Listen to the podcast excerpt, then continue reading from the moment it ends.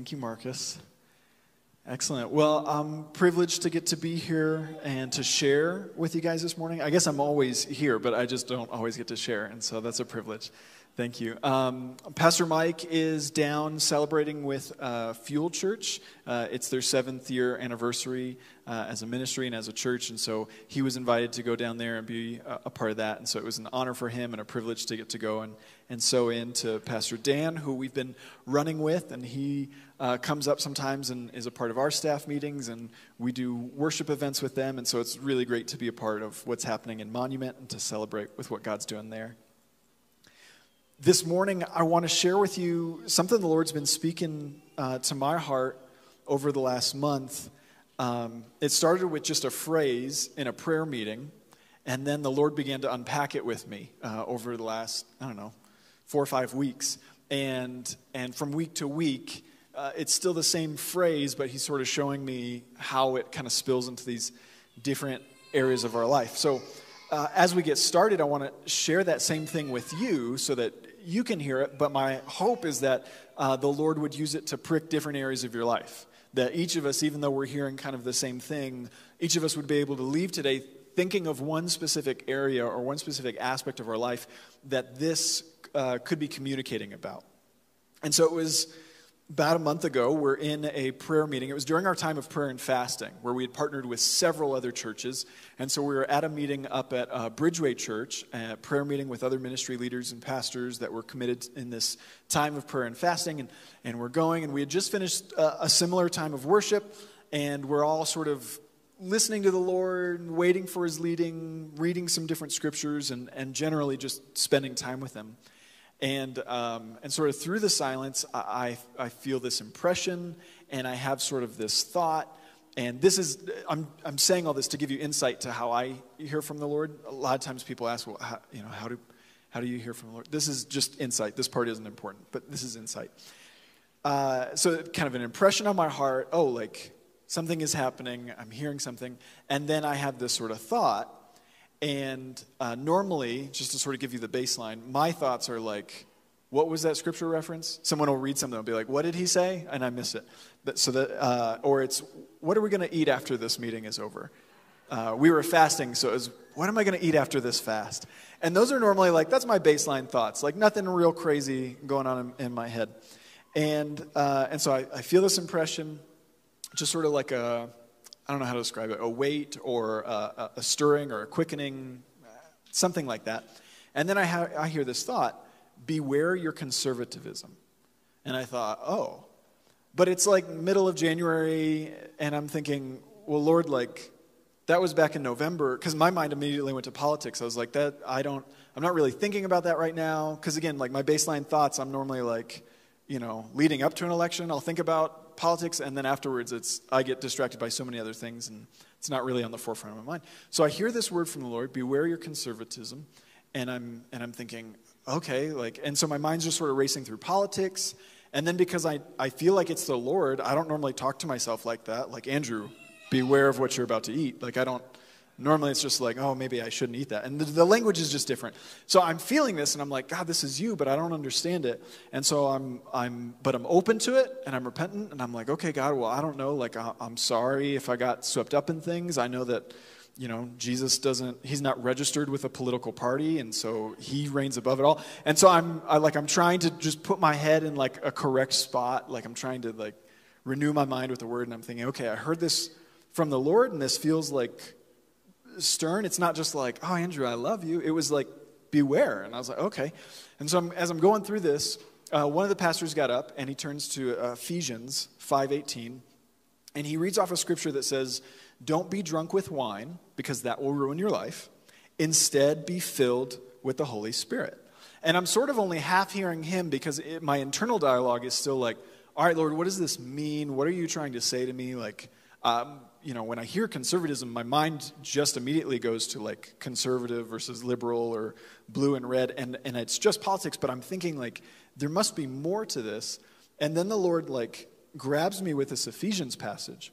And what he begins to unpack with me is he shows me that um, in, uh, in the context that, that Paul was writing to the church in Ephesus, The context of how he was writing was a group of uh, formerly unsaved people uh, that had been saved into this church.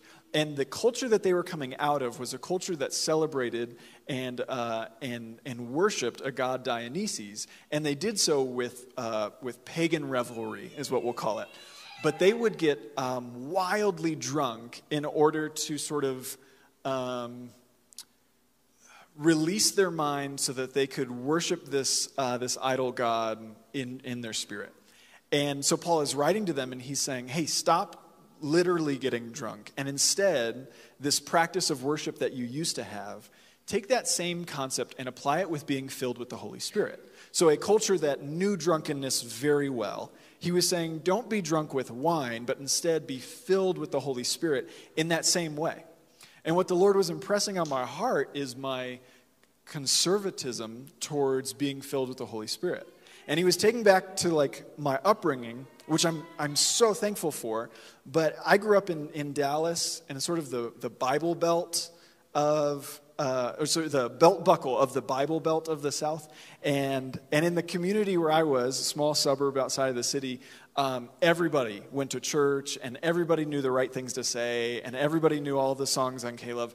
And it was just like, it was a pretty, it was a pretty Christian, uh, conservative area to grow up. And so, uh, uh, with the church I was a part of, like, drinking was a big no no. And, and so, if you did it, it was behind closed doors and it was just a sip. One and you're done, two and you're through, never a third. And, uh, and so, uh, like, that was really great in the practical sense of, like, you know, praise God, like, I, drinking and substance abuse was never a problem in my family because when you grow up in that environment like it just it's it stops there. It had been an issue in in some of my our extended family and we'd seen it hurt other families. And so it was like oh great. Like this is something like we're standing on this and, and this isn't going to be a problem for our family. So that was great. But what the lord was showing me is like with that i had begun to read scripture through my own lens and not necessarily in the way that like it was uh, originally written which happens often. I mean, we're separated by thousands of years from this culture, and sometimes it's hard to understand exactly what they were going through or what they understood or how those words would have, would have hit them or struck them. And so I'm reading this, don't get drunk, but instead be filled with the Holy Spirit. And I'm thinking, okay, so I'll take a little sip of the Holy Spirit, you know, maybe, maybe one glass and then we're done, and, and that's enough. Uh, and what the Lord was showing me is that I was, I was withholding and I was, I was sort of shutting off. So again, I'm, I'm in this prayer meeting and I'm sort of processing this. The Lord's taking me through a few different uh, stories in Genesis where people get wildly drunk and it's embarrassing. And, uh, and I'm thinking, okay, like there's this, there's this greater filling that God is calling me to. And so I'm, I'm seeing this, I'm thinking about this, I'm processing this. He's speaking to me in my heart about this. And then we're noticing, because we're in a, a, prayer meeting with, with several other ministries and several other churches, uh, many of which are different than ourselves. Everything from like uh, orthodox and, and structured and high church liturgy and, and, and those things to like very, very Pentecostal charismatic and everything in between. And so what I'm doing is as I'm like processing this, the meeting is still going on and I'm seeing other people interacting with God and with Holy Spirit. I'm watching their expression and their experience of faith, their expression and their experience of the kingdom of God. And I'm watching it. And so some people it's mild mannered and they're just sitting there. And then for other people, it's manifesting in different ways. There's some shaking, there's some like, whoa, and like different things. And, and I'm somewhere in the middle, leaning a little bit more towards just like sitting there. And, and, uh, and it's interesting. So as I'm processing through this, the Lord is showing me these things. And whereas normally I would have just said, well, that's not me, and I would have blamed it on a personality type or, well, this is how God made me, what, he, what the Lord was cautioning, cautioning me on was hey, beware that you don't stop what I want to do just because it looks different. Beware that you don't shut off what I want to do because it's a little uncomfortable. And so, as he was taking me through this, he was beginning to, to show me in my own life where I had this need to control and I had uh, some, some pride in looking distinguished. And not to say that every encounter with God needs to be over the moon flailing with lots of flags. But what the Lord was, was showing me is if the reason I'm not doing that is because of pride, that's an issue. And if the reason I'm not doing that is because I need to control and I don't want to give up control, I don't want to go face down on the floor before the Lord because, well, the floor is dirty and I wore my Sunday best. Like, that becomes a problem. The Lord cares more about my heart position in worship than that I put on a nice, a nice shirt. And if the nice shirt is keeping me from getting on the floor before the Lord, He'd much rather me take off the nice shirt. And that's what the Lord was beginning to walk me through is I was seeing these, these other experiences or these other expressions, and I was thinking, oh, but that's not me, Lord. And he was saying, beware of why that's not you. And so he speaks, beware your conservatism. I immediately go to politics, and then I sort of realize, oh, it's not necessarily about politics. And then, and then I'm realizing, oh, it's, it might have something to do with, with the way I'm allowing God to be filled. I was I was, you know, I was saying, oh, no, no, I've had enough. Uh, uh, you know, no, don't, don't, no more for me, Holy Spirit. I'm filled. And he was like, you've only had an ounce. Like, you're okay. Like, let's, let's turn this up a little bit. Let's party. And I was thinking, no, no, no, I have to keep composed. I have to be dignified. And the Holy Spirit was showing me, what if that's not what I have for you? And so I was begin to, begin to wrestle and move through this. I was limiting Holy Spirit to just some, some Holy Spirit goosebumps, just a, a tingle down the spine instead of a real, just like, okay, God, I'm going full bore into this and you can have it all and you can knock me out.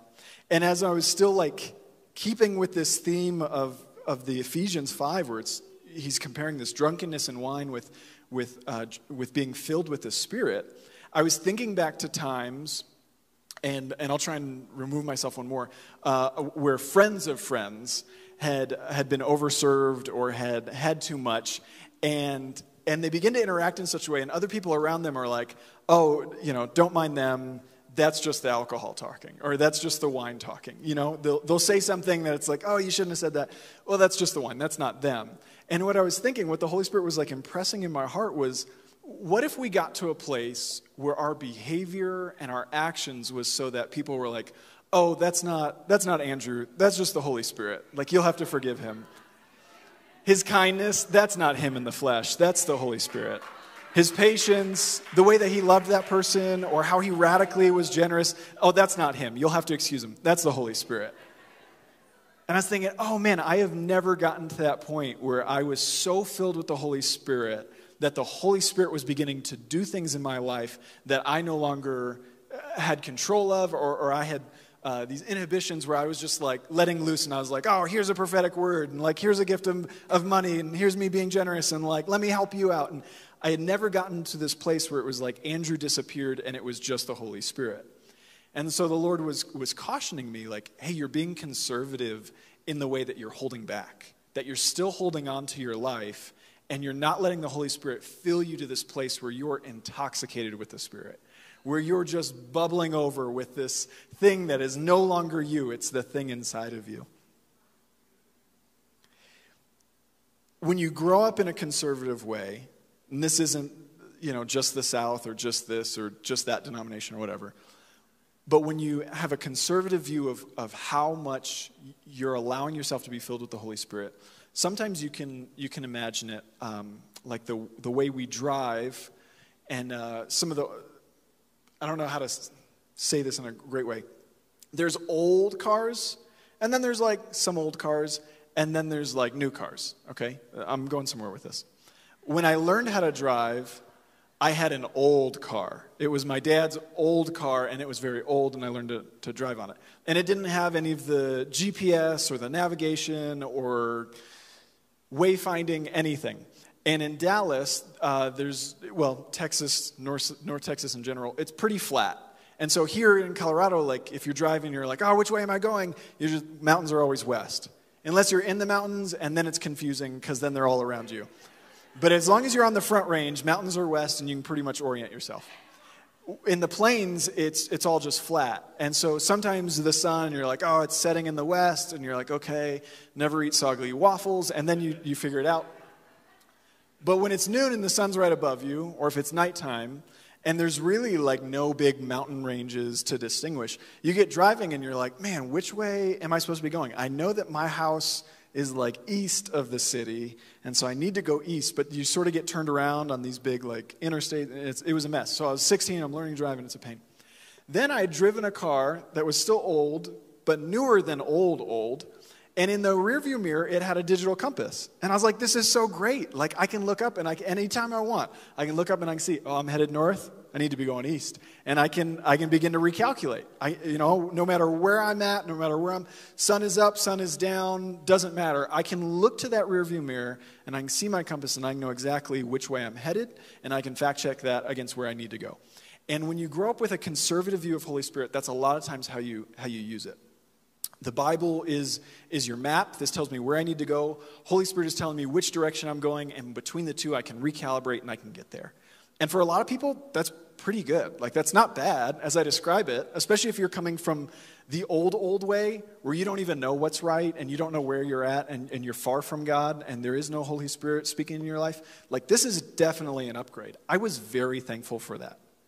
But not long ago, uh, I went and I did a test drive for kicks and giggles um, up at Park Meadows in a Tesla. Have any of you guys done that? It's wild.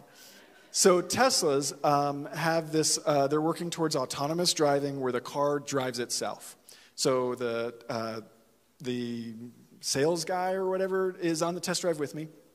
And, and I'm driving it like a normal car, and we get on the interstate, and then he's like, okay. And he like does some buttons or does some things, and then he's like, okay, take your hands off the wheel. And I'm like, okay. Like, you know, like, look, mom, no hands. Like, I can do this.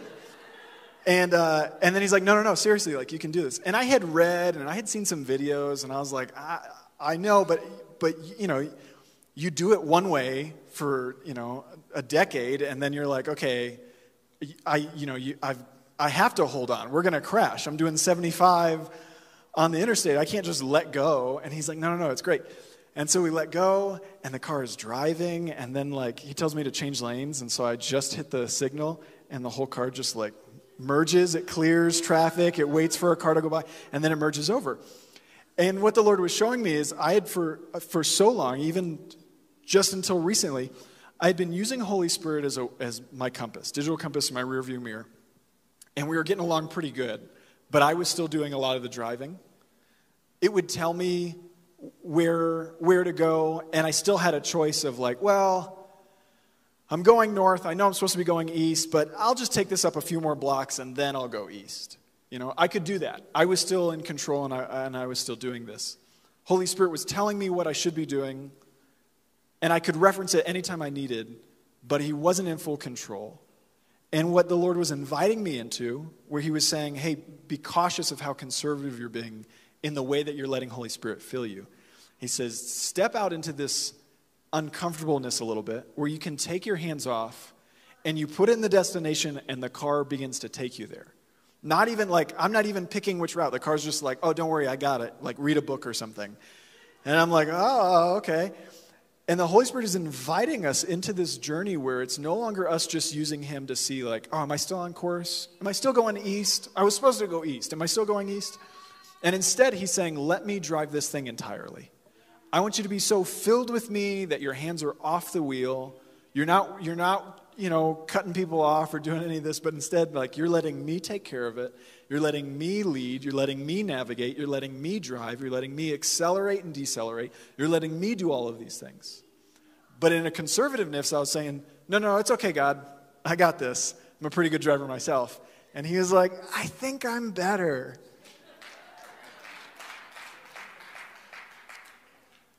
The other thing he was showing me is Holy Spirit isn't just our, our wayfinder. He's not just our, our navigator, or if you get that upgrade, the autonomous driving, where he drives it for you. He was also showing me how the Holy Spirit is, is the power in the vehicle. And, um, and so what the Lord was taking me back to is uh, how many remember the cartoon The Flintstones? The Flintstones, yes. The, the, also the gummy vitamin. But mostly in the cartoon, they had a car that they would all jump in, and then they had to like move it with their feet. Do you guys remember what I'm talking about? The, the car had no bottom and it had wheels, but there was no drivetrain. And so they would jump into it and then they would like kick their feet real fast, and that's how they moved the car. For so many of us, like that's how we jump through life. Like we've still got God in the in the rear view with the north, south, east, west, and he's helping us navigate and checking our course. But then when he tells us to go do something, we jump into our car and we're like, no, I got it. Like, and we, we're kicking our feet as fast as we can. And we're making movement, so we never stop or we never reassess and we never think, was this really the, the Christian life? Is this really everything that Jesus died for? Because we're making forward progress and we think we're better than we were last year, so it's probably pretty good. But instead, the Lord was showing me, like, no, no, no. Let's put a V8 in there. Or let's put whatever super engine you like. Or even, I already promoted Tesla, like, they've got a 0 to 60 that's incredible. Let's put one of those on there. And the Lord was showing me this sort of upgrade. And the, and the best part about it was not just that you go faster, but you know how much easier it is to go faster when you've got an actual engine in your car? When it's not just you, like, trying to, like, do it by yourself? When it's not just you trying to, like, push a car up, up a hill, but instead you just, just a little, and watch me close on this one, just a little bit of that, that's all it takes with your foot, and then all of a sudden this thing launches off, it shoots up, you're doing 80 up a mountain.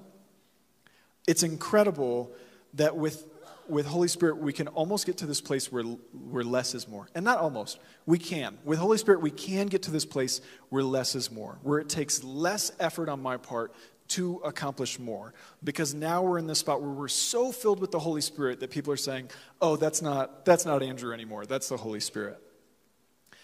I want to I want to show you how it's been hitting me, and hopefully this will this will resonate with some of you. In Galatians 6, the scripture lists off the fruit of the Spirit. And it says, you know, the, the Spirit produces these things in your life it's love, joy, peace, patience, kindness, goodness, gentleness, faithfulness, and, and self control. All really great qualities. And, and in a conservative viewpoint of the Holy Spirit, where, again, jumping back to this analogy, where, where Holy Spirit is my wayfinder, it's my compass, it's showing me which way to go, uh, I read those scriptures and I think, okay, I need to have love, joy, peace, patience, kind, the whole thing. But the way I get to it is in a Flintstone car. I wake up in the morning, I think, okay, I got to try and be more kind to my kids. And I got to try to be more loving to my spouse. And I got to try and be more, uh, more faithful to God. I got to read my Bible more. And I, and I jump out of bed and I immediately jump into that Flintstone car and I say, okay, I'm going to do this myself. I'm going to try real hard and I'm going to do it my best and I'm going to give it my all. And man, my feet are moving fast. And that Flintstone car is crawling, but it's making forward progress. And that's where a lot of us are. Like, we think we're doing it all right because like we're making that progress, but it is exhausting. The end of the day comes and you're like, well, I didn't do it that well. There was a lot of spots where I could have done better. So tomorrow I'm going to work harder at it and I'm going to try more and I'm going to be more loving and I'm going to be more kind and I'm going to do this. And then we come to a, a conference. The conference last weekend was absolutely incredible. Uh, Leif and, and Dan, they both talked about loving in phenomenal ways. Leif talks about, he's got this life message about chairs, and I've heard it for years, and this was like the first time that it like started to click because the Lord was talking to me about all this stuff. So he's talking about these different chairs, and I'm thinking, yeah, I've been in chair two, which chair two is where you see you see the problem, but you don't always see the, the promise. I'm thinking, I've been in chair two because this whole time, like I've been in a Flintstone car trying to do it myself. And the, the problem of trying to get a car up a hill is a big problem when you've only got your feet underneath the car. But the problem of getting a car up a, up a hill or up a mountain when you've got a V8 is nothing. Like, that's not an issue at all. And so, so the Lord was showing me, like, that's, that's the difference between share two and share one. And I'm thinking, oh. And so instead of waking up in the morning thinking, okay, I've got to do it even better than I did yesterday, I worked hard yesterday, didn't quite get it, so I got to work even harder Instead, it's, oh, I have to be filled more with the Holy Spirit. So now it's just oozing out of me. And it's no longer me trying to Flintstone my way up this hill. It's now me just like, okay, God, like, doot, doot, doot, doot, like, let's take off, let's go. We were working at it backwards when we look at the fruits of the Spirit or we look at be holy as I am holy, or we look at any of these scriptures that describe sort of an end goal in the Christian life where we're supposed to be sanctified or be working out our salvation or we're supposed to um, be kind and, and you know 1 corinthians 13 love is this and love is that and you look at it and you think okay now i've got more to do. And it just feels like all this like pressure and all of this performance, and it feels like all of these expectations of, like, I'm not a good Christian if I don't do these things. And so we sort of back our way into it of, okay, well, I'm goal oriented and I want to accomplish these goals, so now I've got to work really hard to do this and to do that and to do that. And we sort of lose track of the best part of it all of, of just Jesus and Him crucified, and His life replaces our life because we've been so conditioned to think of it as, as Christianity as an add on to our life. That He's just a little bit of a fuel additive to our gas tank, or He's just a, a little bit icing on the cake, you know? But it's not. In this, that's a conservative view of, of a Christian life that Jesus would just add on a few extra things, that he'd make us a little nicer or a little better or a little smarter. The radical nature of it is that we die and we are born again, and it's Christ that lives in us. And that's that's so hard logically sometimes because you wake up the next morning and you're like, still me. Like you look in the mirror and you're like, yeah, still me, still all of me. And it's really difficult because the, in the natural, nothing changes. But in the spiritual, everything changes. But every morning you have to renew your mind with this and you have to refill up with Holy Spirit and you have to say, okay, Lord, I need to get filled. But not just a little filled. I need to get so filled that it's just you coming out of me. I need to get so filled that I'm out of my mind, that I'm not trying to think of how to comprehend it, but you're just doing it.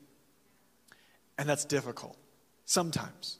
Sometimes we, we unlock a few things, and I want to get there, but for most of us, this has been hard because if we haven't heard it taught, we didn't even know it was possible. And if we had heard it taught, people like Dan and Leif, we see them and we think, how could they be so loving? They just must be built different. Like they're not, they're not like us. They're special. And what I want to tell you this morning is like, we can be special too. Because it's not necessarily that they aren't special, they are. They're unique. And to get to talk to them off of a stage is still just as powerful as hearing them speak when they're on a stage, but we can be that special too. That God can fill us with His Spirit so much that we look just like that, that we look just like Jesus, because that's His intention. Okay, so we've been backing into this thing the whole time. Uh, we've been, and I say we, really I mean I, I'm preaching this to myself. I have been backing into this thing the whole time. I was looking at the list of things that I should be, and I thought, I'm going to work really hard to be this list. I'm going to be loving, I'm going to be kind, I'm going to be generous, I'm going to do this, and I'm trying, trying my hardest. I'm still referencing Holy Spirit in the rear view, and I'm looking at the north, south, east, west, or maybe yours is on your dash, wherever, it doesn't matter.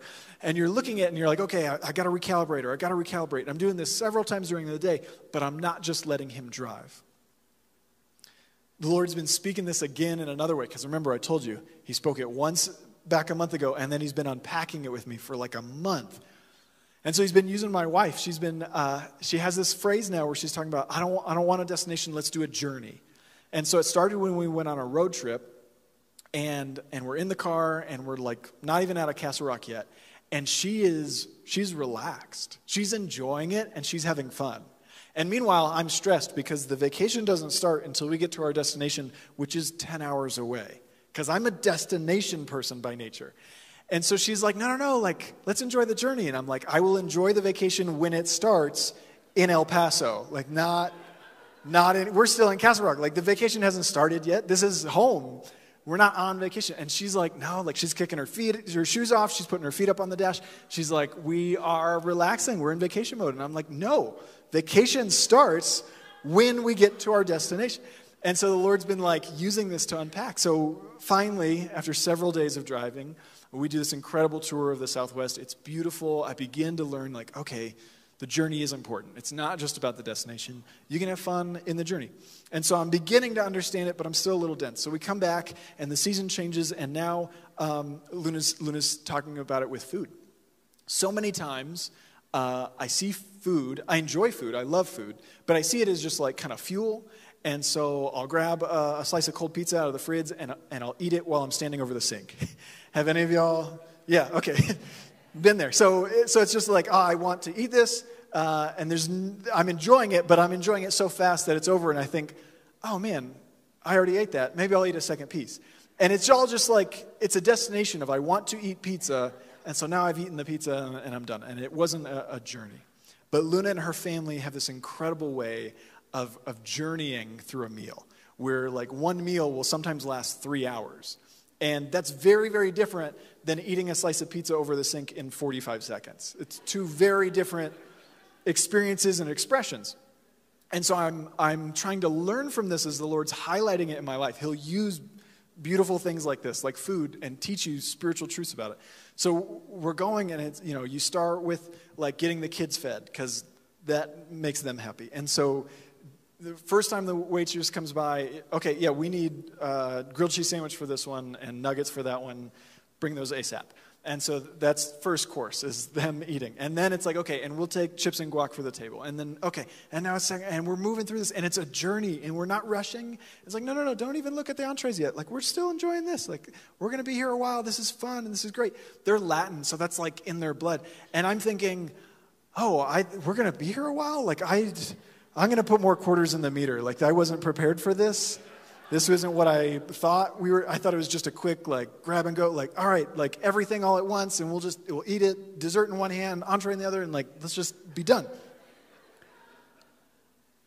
And when you look at the Christian life through this lens of journey and destination, it can be so easy to just see the destination of, oh, I want to live the way God told me to live. And you can totally lose sight of the journey. And there is so much to be experienced in the journey of becoming who He calls us to be and not just striving to be it. Not waking up in the morning saying, okay, I have to do this and I have to do this, but just saying, okay, Holy Spirit, I need you today. And stopping there, not even, God, I need you today so that I'm doing this, this, and this. We're not using Him as a prop to, to get somewhere. He's not a crutch to just make us a little bit better, or He's not like some rollerblade so we can like move a little bit more efficiently. He's, it's, God, we need you because we need you. We need you because we love you. And we want you because we're infatuated with you. Like, we're so adore you. And when that becomes your heart position, you become to get filled with Him in that way, everything else just comes out naturally. And you don't have to try and pull yourself up by your bootstraps or flintstone your way to your next objective. It just becomes like different and easy. And, and somehow less becomes more that I'm doing less and he's doing more because I'm surrendering my life to him and I'm not trying to hold on or control it, which is what he had said to me originally. He said, if you're not if you're not letting yourself experience this depth of my love because you have to remain in control, that's a problem. And so I'm releasing control to him and I'm letting him begin to do so much so that I can finally begin to get to that place where it's, oh, that's not Andrew, that's just the Spirit. That's not Andrew, that's just the Jesus inside of him.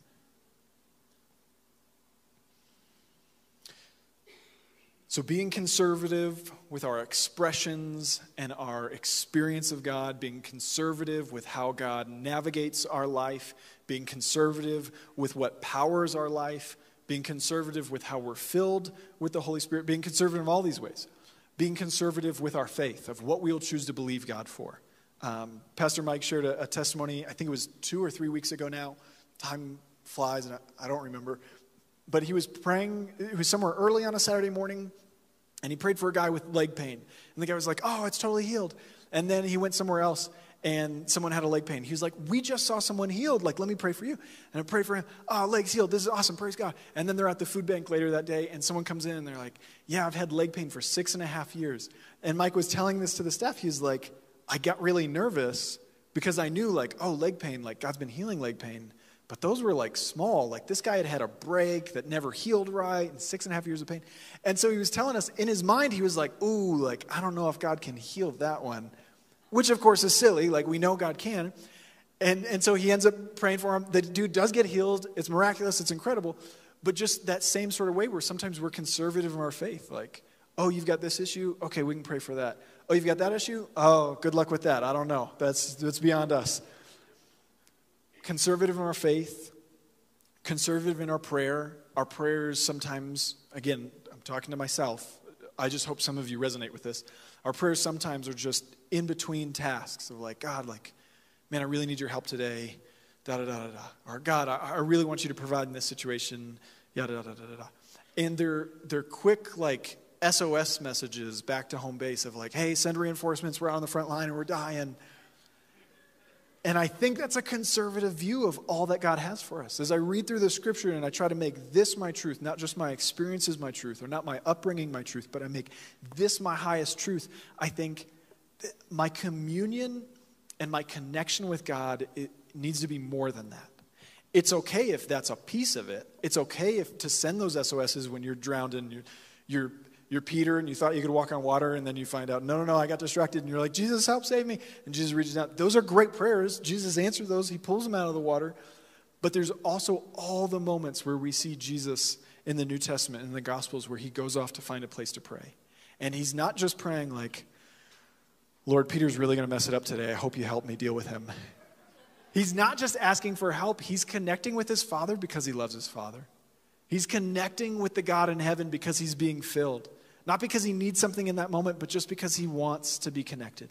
Because he wants to have a powerful connection, not just a, not just a, like a, in case of emergency, break glass and, and hit this button and God will send a few angels or something. Like that's not, that wasn't Jesus' highest. His highest was, I'm going to get away from it all. I'm going to silence the noise in my life and I'm going to spend some time with my Father just because I want to spend some time with my Father. And so we need to, we need to imitate that. We need to, to have this this dedicated time with the Lord, not out of religion and not out of, uh, well, if I do this, then he'll do this, not this transactional thing with God, but we need to recondition our hearts where, where we are spending consistent, dedicated time with Him because we love Him. And the more we do that, the more we will love Him. And the easier it becomes. And spending time with Him doesn't feel awkward like a first date. Like, oh, so you're into music? Oh, okay, cool. Me, I listened to a song once. That's great, yeah. Instead, it's like a beautiful relationship that you've had for years that you know each other better now than ever before, and spending time with each other is just so much fun. That's where we want to get to. We don't want to be conservative with our prayer of, oh, well, I just talk to God when I need something. We want to lavish that time with Him. We don't want to be conservative in our giving. We don't want to be conservative in our generosity having a limited view of, of what we have access to or what we have, making decisions out of our lack mentality instead of making decisions out of a, a kingdom abundance. We don't want to be conservative with our life, volunteering or giving or inviting people into our home and giving up our time. Most precious resource we have, but instead we choose to give it freely to the people around us, investing our life in them and sowing into them and blessing them. I don't want to be conservative with my reputation. Oh, what will they think if I do this? God, I'm in the middle of a grocery store. You want me to pray for this guy now, here? Let me wait till we're out in the parking lot, just me and him. It'll be easier. I'll stalk him to his car. but I don't want to be conservative in that way. I, I want to, if we want the testimonies, like the people, uh, gosh, who's the, Robby Dawkins. He's the one who talks about faith is spelled R I S K, and he says you got to turn up the risk. And he's the one who's, who's he's got beautiful testimonies. And if we want testimonies like that, we got to do the stuff. And so in the grocery store, he'll, be, he'll not only pray for the guy, but he'll make a big scene about it. He'll be like, hey, who wants to see a miracle? Anyone want one? We got, we're passing them out right here. Come on in, line up. Everyone gather around. This guy's going to pray for his own knee and it's going to get healed. And everyone else is like, wow. But because I'm reserved, because I'm conservative, because I'm dignified, because I'm in control of my life, and because I'm only referencing Holy Spirit when I need to recalibrate, I'll say, Oh, God, like, he's got a crutch. He's okay. He'll, he'll be fine. It looks like it's healing. I mean, I'm not a doctor, but I think, you know, I'll just, Lord bless his soul in Jesus' name. Yes, this will be all. I'm leaving. And that's, that's sometimes where I find myself. But the Lord is calling me into this deep waters, these deep places where it's like we're not in control anymore. The Lord's been speaking to our staff about Ezekiel, I believe it's 47 where uh, the Lord takes this prophet and he shows him this vision, and it's a, a, a, river, and he steps into it, and it's like just up to his ankles, and then it's up to his knees, and then it's his waist, and then like he's lost in it. Like the thing, it's over his head, and it's carrying him away, and it's out of control. And I think a lot of us are on the bank, myself included, are on the bank saying, God, fill me up. And he's like, take some more steps. And we're like, here's good. Just fill me right here, please. If you could just, you know, in this spot would be great because it's up to my knees and don't want to get my, my shorts wet. And... But it's a conservative view. We're still conserving our life, we're still conserving our control, we're still conserving our reputation. and our pride, and all of these things have to, have to die for Christ to live in us. So we're not going to be conservative with our reputation. We're not going to be conservative with our hope of what, of what Jesus can do and will do and will continue to do. I wrote down some funny things of like thinking like, what if Jesus was conservative? What if like, you know, he just finishes preaching to 5,000 and then the report comes back and they're like, hey, Jesus, that was a really good sermon, really long. I mean, it was good, but it was really, really long. Everyone is very, very hungry. If we send them back home, they might faint. It's been so long since they last ate. And what if he was like, ooh, okay, divide them up. Uh, the strong will survive. We're going to send those home. We can only afford to feed the weak ones, so let's do that. And I was thinking of these different times when, like, you know, oh, he's, he's on his way, and someone comes and, Jairus my daughter, she's she's sick, and then someone comes and they're like, oh, don't trouble the teacher, she's dead. And what if he was like, okay, yeah, let's keep assuming she's dead just in case this doesn't go well. And we'll go and I'll pray for her still, but I don't want you to get your hopes up yet. Instead, he says, no, no, no, she's just asleep. It's okay. Don't worry about it. We'll still go there. But what if he was conservative? What if he's like, no, no, no, let's, uh, okay, yeah, that's good. Let's assume she's dead. And, you know, if it works, great. And if not, I'll bless the ceremony. Like, I'll pray, I'll do her eulogy. That'll be nice. A conservative Jesus would be not worth following. A conservative Jesus would be like empty and powerless. I don't, I don't want to be that way. I want to be filled with the Spirit so much. But the last point I want to leave you guys with this morning is that being filled with the Spirit isn't just for us. I talked about feeling those Holy Spirit goosebumps and the tingle down your spine and woo, and when a conference comes, like getting a little into it, dancing a little. That's not just for us. Like, that's got to be for something else. It's not just so that we feel good or so we get a little tipsy in the spirit. Like, it's not, no, when we get filled, there has to be changed lives because of it. Let's look at two verses. Let's look at Acts chapter 2, verse 13. Uh, in Acts chapter 2, um, the disciples are waiting in the upper room. Jesus told them, hey, go and make disciples, but don't do it until power comes. And they say, okay, so they're waiting up in the upper room. They're like praying. And then uh, mighty rushing wind, thing of fire. It's miraculous. It's supernatural. All of a sudden, they start speaking in other languages. They're babbling on. Uh, Holy Spirit is being poured out. It's incredible. This is like the first, um, this is the day of Pentecost. This is powerful. They spill out into the streets. Some of them are making their way to the temple. And, and it says in verse 13, but others in the crowd ridiculed them, saying, They're just drunk, that's all. And then other ones are like, No, that guy's say, speaking in this language, and, and I hear my home language, even though I'm not from around here. And they begin to like realize, no, no, no. And then Peter goes on to start preaching boldly. He's not still like flopping on the ground. He, he stands up and he preaches boldly, and 5,000 people get saved. It wasn't enough for the, for the Christians to just have their prayer meeting and to just stay in the upper room and feel the fire and get touched and, and have a woo, this is great. Like, I can really feel him. I'm filled, brother. It was like it spilled out and 5,000 people got saved. In Acts chapter 4, it says, uh, verse 31, it says, After this prayer, the meeting place shook, and they were all filled with the Holy Spirit and then they preached the word of God with boldness. It wasn't just amongst themselves. It wasn't just like, oh, we're going to have a conference and Holy Spirit's going to fall. It's going to shake the building so powerfully. The Holy Spirit is going to fill us. And then we're all just going to high five each other. Oh, that was a good conference. The building shook. Did you feel that? It was good. Holy Spirit was there. And then just like go home and lives be the same.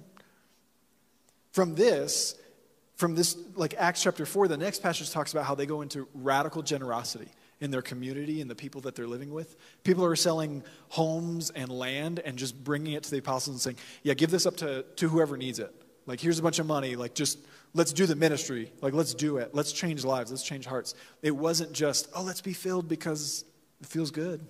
Let's be filled because that's what God said we should do. It was, no, the filling does something. It empowers us so that when we go out, people begin to look and say, Oh, that's not them, that's the Spirit. Excellent. Let me pray for you guys. I'm going to invite Pastor Marcus up. He's somewhere. Uh, he's going to help me close this out. But let me, let me start by praying for you. Father God, we, um, we have been cautioned this morning about living a conservative life. You have warned us not to, not to hold on to pride or to control, but instead to surrender everything. That for you to truly live in us, we have to die to ourselves.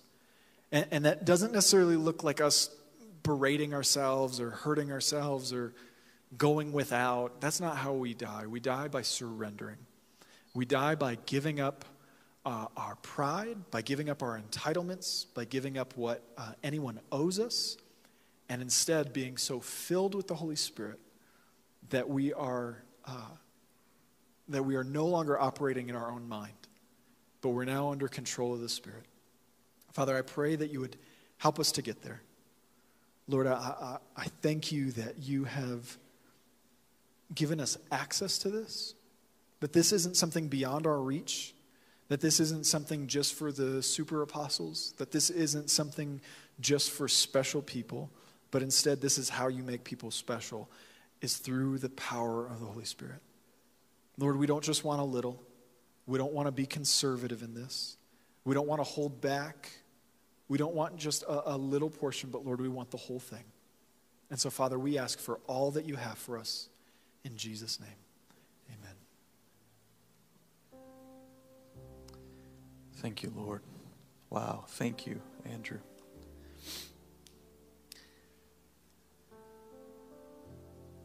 When Andrew was talking about reputation, this verse came to my mind. It says,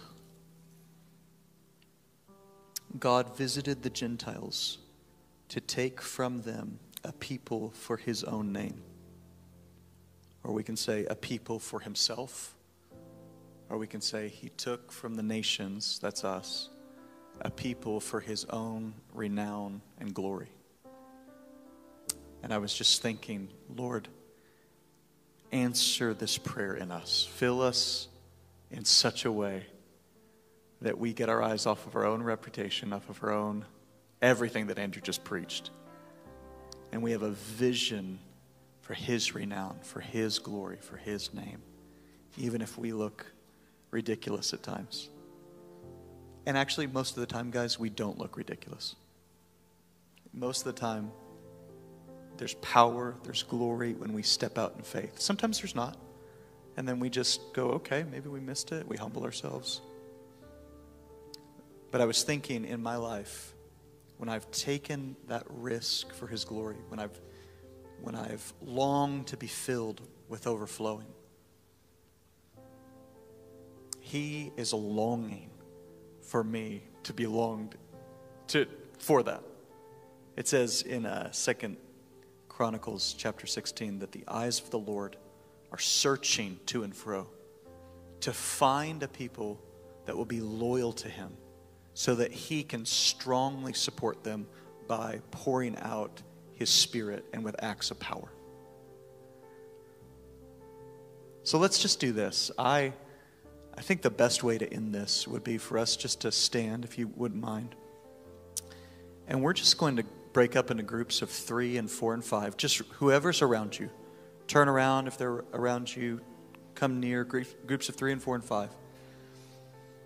And we're going to ask God to do this in us. If you if you need to leave, you can leave, but I want to encourage you take five, six, seven minutes and pray for one another with this. And say, Lord, help us to do this together. God, help us to be a people for your own renown. And then prophesy over one another. And if someone isn't, hasn't been baptized in the Holy Spirit, baptize them in the Holy Spirit, all of that stuff, okay? All right, Lord, we just thank you for this message. We thank you that you are not a conservative God, but you gave it all. We thank you that you are that perfect example that we look to, and we want to look just like you, Jesus. And we ask you for that grace. We ask you that we wouldn't be drunk with wine, but we would be filled with the Holy Spirit to overflowing, God. In Jesus' name we pray. Amen.